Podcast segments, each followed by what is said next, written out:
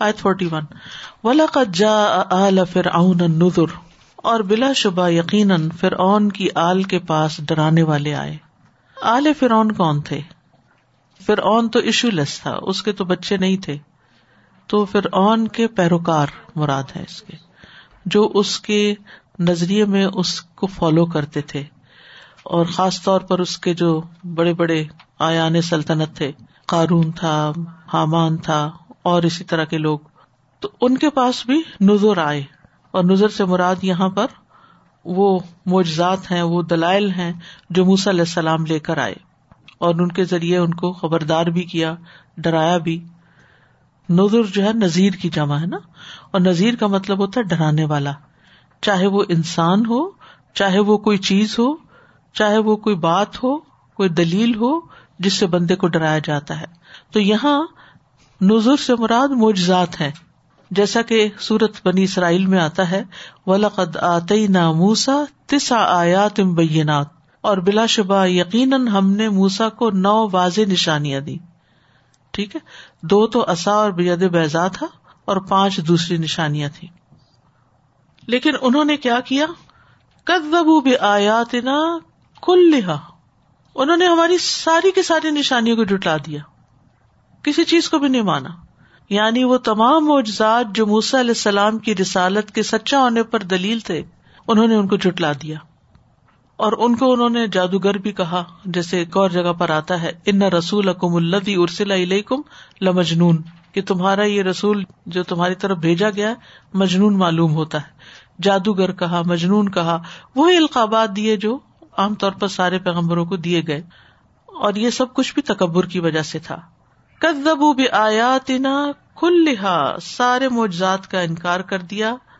اور سورت آراف میں آتا ہے وقالو مہ بھی من آیا کہنے لگے، تم چاہے جو مرضی نشانی لے کر آ جاؤ لتا سارا نہ بہا کہ ہمیں تم مسور کر دو۔ فما نہ کبھی مومنین ہم تمہاری بات ماننے والے نہیں۔ سورتاہ میں آتا ہے، ولقد ارئینا آیاتنا کلہا فکذب و ابا ہم نے اپنی ساری نشانیاں اس کو دکھا دی تھی لیکن انہیں جٹلا کے ہی رہا اور اس نے انکار کر دیا۔ سورت نازیات میں آتا ہے فراہ الآیت القبرا فکذب ماسا ثم ادبرا یسا تو پھر نتیجہ کیا ہوا؟ فخذ نہ ہم نے ان کو پکڑ لیا۔ پکڑ لیا ان کو۔ اخذ عزیز مقتدر، ایسی پکڑ جو کسی زبردست کی ہوتی ہے صاحب اقتدار کی ہوتی ہے۔ زبردست قوی اقتدار والے کی پکڑ کی طرح۔ ایک تو ہوتا ہے نا کہ عام چھوٹی موٹی پکڑ، وہ نہیں تھی۔ یعنی یہ اللہ کی پکڑ تھی جو عزیز ہے اور مقتدر ہے، غالب ہستی ہے، قدرت والا ہے۔ اب آپ دیکھیے، پیچھے بھی قوموں کو پکڑا گیا۔ ان سب کے تکبر کے مقابلے میں فرعون کا تکبر زیادہ تھا۔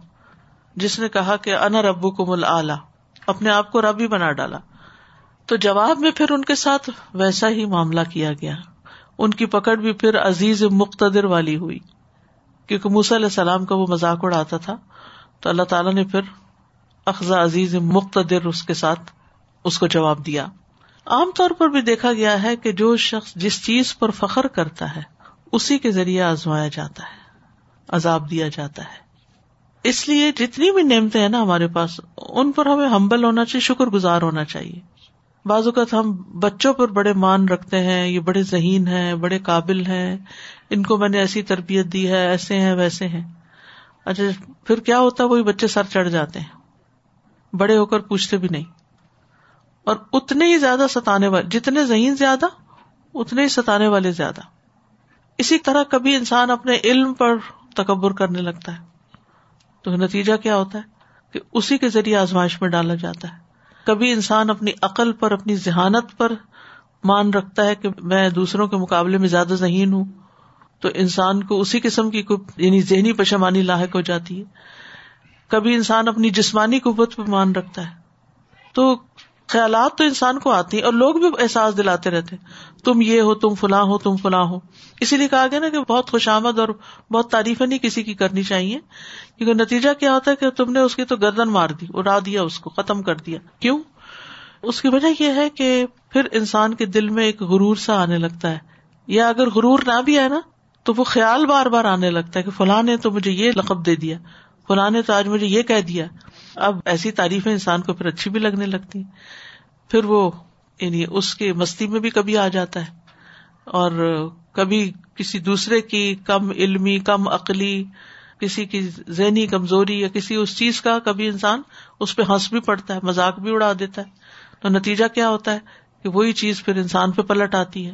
آپ دیکھیے، جتنی بھی قومیں نا، اور ان کے عذاب کو اینالائز کیجیے اب اس نے کہا تھا نا فرون نے، یہ نہریں میری ہیں، ان کا مالک میں ہوں ان دریاؤں کا۔ تو پانی کے عذاب سے، انہیں نہروں نے اس کو ڈبو دیا۔ یعنی اسی پانی نے اسے ڈبو دیا۔ بیٹوں کو قتل کروایا تو وہی بچہ اس کے گھر میں پلا، جس کی وجہ سے قتل کرواتا تھا۔ اور وہ نہریں جن کے بارے میں کہتا تھا، یا قومی علیہ سلی ملک مصر ہل انہار تجری من تحتی افلاط سرون اے میری قوم، کیا میرے پاس مصر کی بادشاہت نہیں؟ اور یہ نہریں میرے تحت نہیں چل رہی؟ کیا تم دیکھتے نہیں؟ تو قوم سے اقرار کرواتا تھا۔ اچھا ہوتا یہ ہے کہ پھر جب ہمارے اندر کوئی چیز دماغ میں بھر جاتی ہے نا، کہ ہمارے اندر یہ قابلیت ہے، تو پھر ہم کیا چاہتے ہیں؟ اکنالجمنٹ کہ کوئی مانے اس کو اس کو وہ مان لے۔ اور پھر طرح طرح سے اس کا اقرار کروایا جاتا ہے، اور وہ اور زیادہ پکڑ کا باعث بن جاتی ہے۔ تو یہاں ہم دیکھتے ہیں کہ فرعون کے تکبر کا انجام یہ ہوا اور نتیجہ کیا ہوا؟ تفصیل آپ جانتے ہیں کہ کس طرح بنی اسرائیل جس کو کمزور بنا کر رکھا گیا تھا علیہ السلام اس کو نکال کر لے گئے۔ چھ لاکھ تھے یا سات لاکھ؟ کچھ ایسے ہی ان کی آبادی تھی بنی اسرائیل کی۔ اور ان کی آبادی جو تھی فرونیوں کی لاکھوں میں تھی۔ تو اس دریا سے یا سمندر سے بنی اسرائیل تو آرام سے گزر گئے اور جب سارے اندر آ گئے پہلے تو بڑا انجوائے کر رہے تھے کہ دیکھو سمندر ہمارے لیے جو ہے وہ اس پہ سڑک بن گئی ہے اور ہمارے لیے مسخر کر دیا گیا لیکن جب آخری بندہ اندر آ گیا، کوئی ایک بھی نہیں پیچھے بچا ان میں سے، تو پھر پانی ان کو لے ڈوبا۔ تو لاکھوں لوگ سمندر کے اندر ڈوب گئے۔ اللہ کا عذاب جو ہے وہ بڑا سخت ہے۔ انسان کو اس سے ڈرنا چاہیے۔ اور کبھی بھی کسی چیز کے تکبر میں مبتلا نہیں ہونا چاہیے۔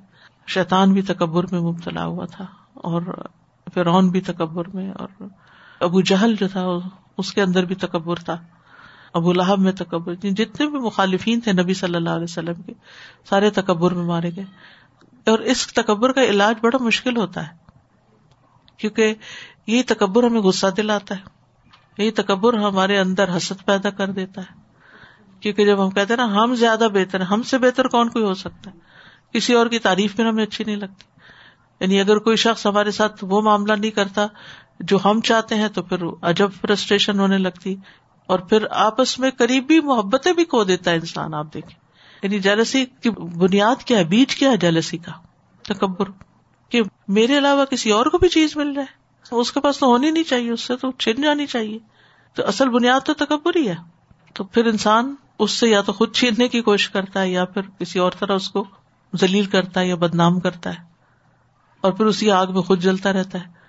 حتیٰ کہ بعض اوقات یہ جلسی جو ہے، بہن بھائیوں کے بیچ میں جیسے سورت یوسف کتنی تفصیل سے آئی ہے، بہن بھائیوں کے بیچ میں ہو جاتی ہے۔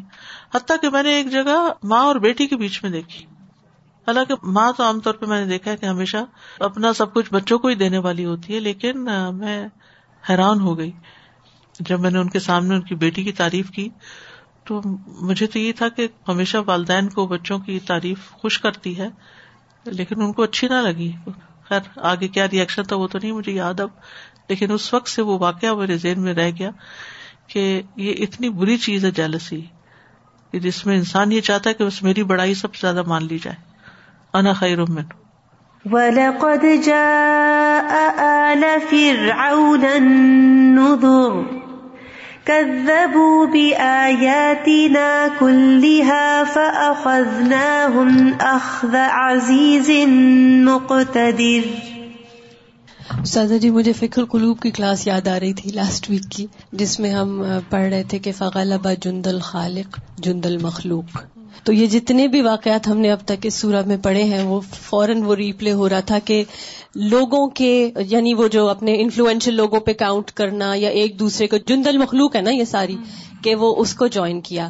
اور جندل خالق ہمیشہ خواہ کم لوگ ہیں، لیکن وہی بات کہ ان کی جو اخلاص ہے، جو توکل اللہ ہے، اور انبیاء کا وہ جو ایک خاص طریقہ ہے اللہ سبحانہ تعالیٰ کی اطاعت میں رہنے کا، اس کی وجہ سے ان کو ہی غلبہ ملا۔ بالکل۔ اور اسباب سارے کے سارے اللہ سبحانہ تعالیٰ کے تابع ہیں۔ تو لوگوں نے وقتی طور پہ اسباب کو دیکھ کے کیا کرنا چاہا لیکن اللہ سبحانہ تعالیٰ نے ان کو آگے ان کی ساری چالیں ان کا سارا مکر ان کا سارا تکبر سب کچھ ملیا میٹ یعنی عام طور پر کسی بھی قوم کے اندر کچھ لوگ الیٹ ہوتے ہیں جو لیڈر ہوتے ہیں ٹرینڈ سیٹر ہوتے ہیں اور باقی لوگ خاموش تماشائی ہوتے ہیں۔ تو جب قوموں پہ عذاب ہے تو خاموش تماشائی ساتھ اڑے کیونکہ انہوں نے انہیں کی بات مانی ان متکبرین کی بات مانی۔ کیونکہ وہ زور آور تھے نا ان کا روپ تھا زور آور تھے۔ تو اللہ کی بڑائی نہیں مانی نا تو پھر لوگوں کی بڑائی ذہن میں رہ گئی۔ السلام علیکم۔ جی استاذہ مجھے یہ پوچھنا ہے کہ سحر اور صبح میں کیا فرق ہے؟ سحر جو ہوتا ہے فجر سے پہلے کا وقت ہوتا ہے۔ صبح اس کے بعد ہوتی تو نجات جو دی گئی ہاں۔ وہ سحر میں دی گئی اور عذاب اس کے بعد۔ پہلے یہ نکال لیے گئے۔ اور اس کے بعد عذاب آ گیا۔